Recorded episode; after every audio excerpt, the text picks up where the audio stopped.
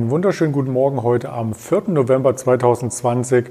Mein Name ist Andreas Bernstein von Traders Media GmbH und wir sprechen mit der LS Exchange heute vorbürstlich über den Marktverlauf von gestern und natürlich auch die Erwartungen, die man heute an den Markt stellen kann am Tag nach der US-Wahl bzw. mitten in der US-Wahl. Und dazu begrüße, begrüße ich heute Morgen den Erdem in Düsseldorf. Guten Morgen.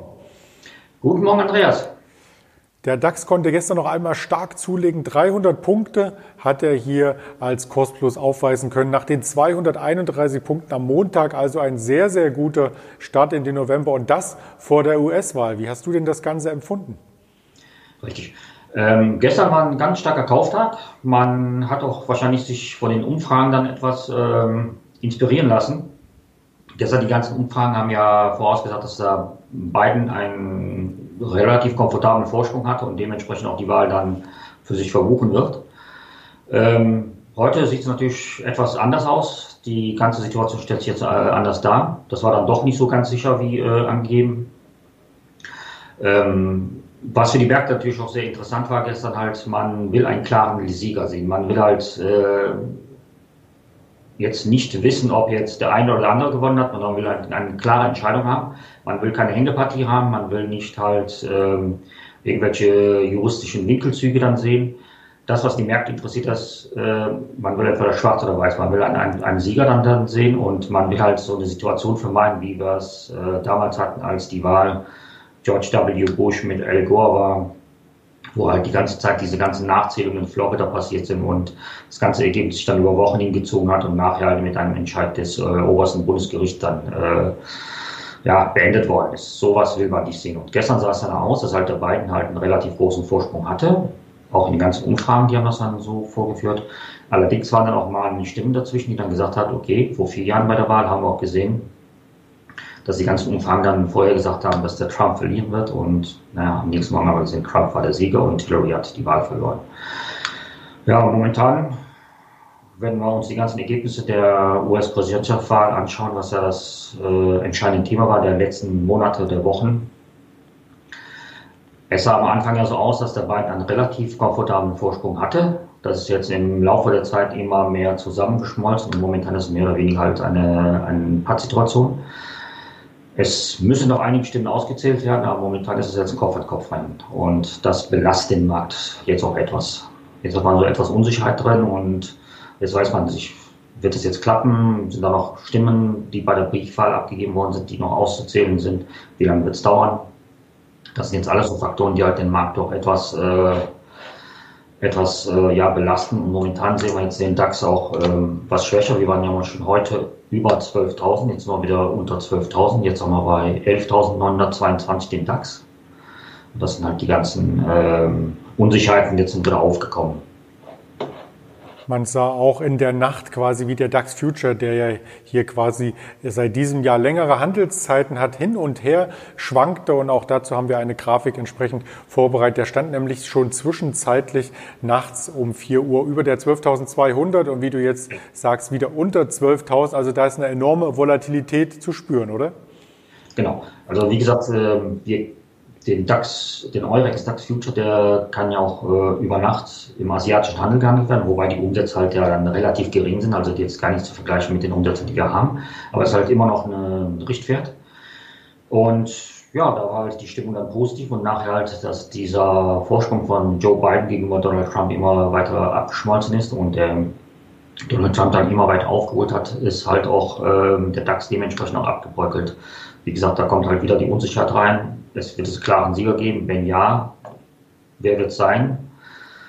Und die eine oder andere aus dem jeweiligen Lager haben ja auch dann naja, ihre Meinung geäußert, dass sie dann die Wahl eventuell dann so nicht anerkennen wollen. Und naja, Trump äh, redet ja schon seit einiger Zeit, dass halt die Briefwahl manipuliert werden könnte. Also da kommt schon einige Unsicherheiten auf uns zu und das spiegelt sich jetzt momentan im DAX-Verlauf wieder.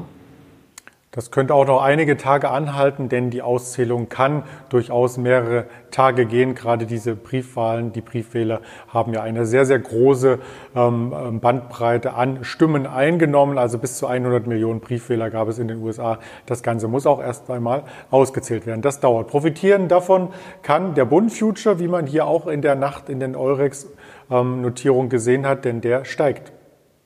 Der Bootfuture steigt, das ist halt, der Bootfuture war ja schon immer ein, ein Sicherheitsanker, ein Unsicherheits, äh, also Sicherheitsanker in unsicheren Märkten. Ähm, der Bund Future ist heute Morgen ja analog zum DAX, als der DAX dann hochgeschossen ist, noch runtergekommen, ist dann unter 176 gewesen, war bei 175, 75, glaube ich, der Tagstief. Und äh, entgegengesetzt jetzt im DAX macht sie die Bewegung nach oben. Wir haben jetzt im Bund Future ungefähr jetzt bei 176,7. Also wir haben jetzt auch knapp wieder 100 Punkte dann zugelegt. Und ähm, ja, wie gesagt, jetzt kommen die Unsicherheiten, jetzt sucht man sich die sichere Anlagemöglichkeiten und das ist momentan halt äh, die deutschen Rentepapiere. Was eine sichere Anlage ist, das ist natürlich an der Börse auch immer ein zweischneidiges äh, Schwert. Man muss das Risiko immer selber hier mit bewerten. Was aber relativ sicher war, das war in den vergangenen Monaten das Online-Geschäft. Also das heißt, diejenigen, die hier Pakete ausgeliefert haben und die die Pakete zusammengestellt hatten, also die Online-Händler, da hatten wir gestern erst über HelloFresh berichtet, äh, in der vergangenen Woche über Delivery Hero und in diesem Zusammenhang gibt es noch einen Aspiranten, der Zalando heißt auch aus Berlin ähm, und der hat heute Morgen Quartalszahlen vorgelegt. Richtig, Zalando hat heute Morgen Quartalzahlen äh, vorgelegt. Zalando hat ja zuletzt im Oktober die Prognosen zum zweiten Mal in diesem Jahr ja angehoben. Ähm, Zalando hat ja von diesen ganzen Corona-Lockdowns extrem profitiert, wenn die Leute halt nicht rausgehen können und einige Geschäfte auch zu haben, äh, hatten haben die Leute sich dann halt auf Online-Marktplätze dann äh, begeben und da war Zalando vorhanden und Solando hat dann halt ähm, von den ganzen Online-Bestellungen auch extrem profitiert. Wie gesagt, die haben zweimal in diesem Jahr schon eine Prognose angehoben. Und die Zahlen, die heute Morgen rausgekommen sind, die sind natürlich auch sehr, sehr gut. Hat zum, äh, Zalando zum ersten Mal einen äh, Gewinn erwirtschaftet. Das sind 22 Cent je Aktie. Ähm, wenn man sich den Chartverlauf anschaut, am Jahresanfang hat Zalando ungefähr bei 44 Euro gelegen. Das heißt momentan fast eine Verdopplung zum Jahresanfang. Wenn man die Corona-Tiefs von März nimmt, die waren bei Zalando ungefähr bei 27 Euro, wenn ich mich jetzt recht erinnere. Dann haben die schon fast eine Verdreifachung dann hingelegt. Also schon ganz, ganz gut gelaufen, wenn man es mit anderen, äh, anderen Aktien äh, vergleicht.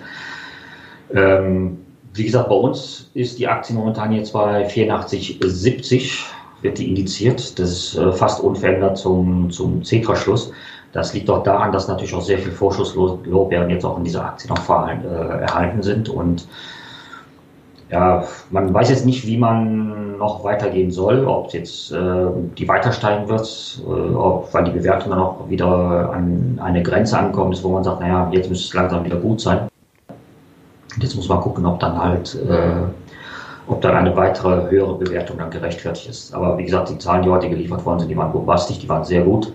Wenn man bedenkt, dass halt Zalando zum ersten Mal in seiner Unternehmensgeschichte auch einen Gewinn erwirtschaftet hat und das ein ordentlicher ist. Und das dürfte vielleicht auch die Mutter freuen, Rocket Internet. Also das ist quasi dieser Querverweis äh, zwischen Zalando Delivery Hero und Rocket Internet. Das gehört alles quasi unter ein Haus, wenn man das einmal hier oberflächlich äh, betrachtet. Wer hier eine längere Tradition aufweist als die Unternehmen aus der Start-up-Branche, das ist BMW. Und nachdem die anderen Autobauer hier in der vergangenen Woche oder in der Woche zuvor schon Zahlen gemeldet hatten, zog auch hier BMW heute nach. Was stand denn da auf dem Kurszettel? BMW hat auch ähm, ordentliche Zahlen geliefert. Die waren natürlich äh, immer unter dem, unter dem Vorbehalt, dass dann halt auch momentan das Geschäft für die auch sehr, sehr schwierig wird. Erstmal, dass die halt äh, wegen Corona-Lockdown auch ihre Betriebe schließen mussten zeitweise, um halt ähm, die Corona-Epidemie auch in der Belegschaft etwas äh, einzudämmen. Zweitens kommt natürlich auch mit der Elektromobilität ein äh, riesiges Thema auf die zu, was halt äh, das Geschäftsmodell komplett umkrempeln könnte. Ob es jetzt macht, wissen wir noch nicht, weil momentan steht ja noch ähm, sehr, viel, äh, sehr viel in Sternen. Was aber auf jeden Fall auf die zukommen wird, ist, das wird extrem kostenintensiv werden, das wird kapitalintensiv werden. Und man weiß nicht, ob der ein oder andere Hersteller dann auch das alleine stemmen kann. Äh, die Zahlen von BMW waren ordentlich, waren jetzt zwar nicht äh, außergewöhnlich gut, dass man sagen kann, äh, wie bei Zalando, dass man Vollsprung macht, aber das war halt für diese ganze Situation, die sie halt erlebt haben, waren es halt äh, sehr gute Zahlen. Ähm, das Einzige, der betroffen ist, natürlich jetzt mit dem zweiten Lockdown und äh, man weiß halt, wie es weitergeht. Wir haben momentan die Aktie bei 60,8, das ist knapp 1,50 Euro unter C-Verschluss gestern. Was BMW halt äh, aus den guten Zahlen dann, oder beziehungsweise aus den äh, nach der Lockdown halt in die guten Zahlen geritten, das waren natürlich die Verkäufe wieder in China. Also die ganzen Verkäufe in Europa, Nordamerika, die stagnieren oder sind auch gleich rückläufig, aber in China läuft das Geschäft wieder an und da wird auch das äh, Geld erwirtschaftet momentan. Aber wie gesagt, da ist man als Anleger momentan in der Automobilbranche halt extrem vorsichtig. Man weiß nicht halt, ähm, wie das dann weitergehen soll, wie man halt diese ganze Elektromobilität da stemmen soll und wie teuer das auch wird für die Unternehmen.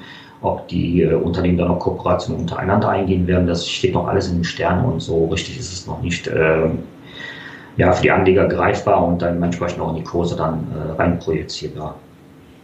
Den Kurs sehen wir heute vorbörslich hier mit minus 4 Prozent im Minus, äh, weil auch natürlich auf das Gesamtjahr die EBIT-Marge nach unten revidiert werden musste. Sie liegt dann nur noch bei 0 bis 3 Prozent und der Umsatzrückgang auch hierzu nochmal eine Zahl im letzten Quartal war leicht schwächer, also Umsatzrückgang höher und der Umsatz hat sozusagen um 1,4 Prozent auf 26,28 Milliarden Euro nachgelassen. Also da darf man gespannt sein, wie schnell auch die Pandemie verarbeitet wird und wie stark dann die Zahlen im nächsten Quartal sein werden. Ganz lieben Dank erst einmal an dich für den Markteinblick und den Start in den Handelstag Erdem nach Düsseldorf.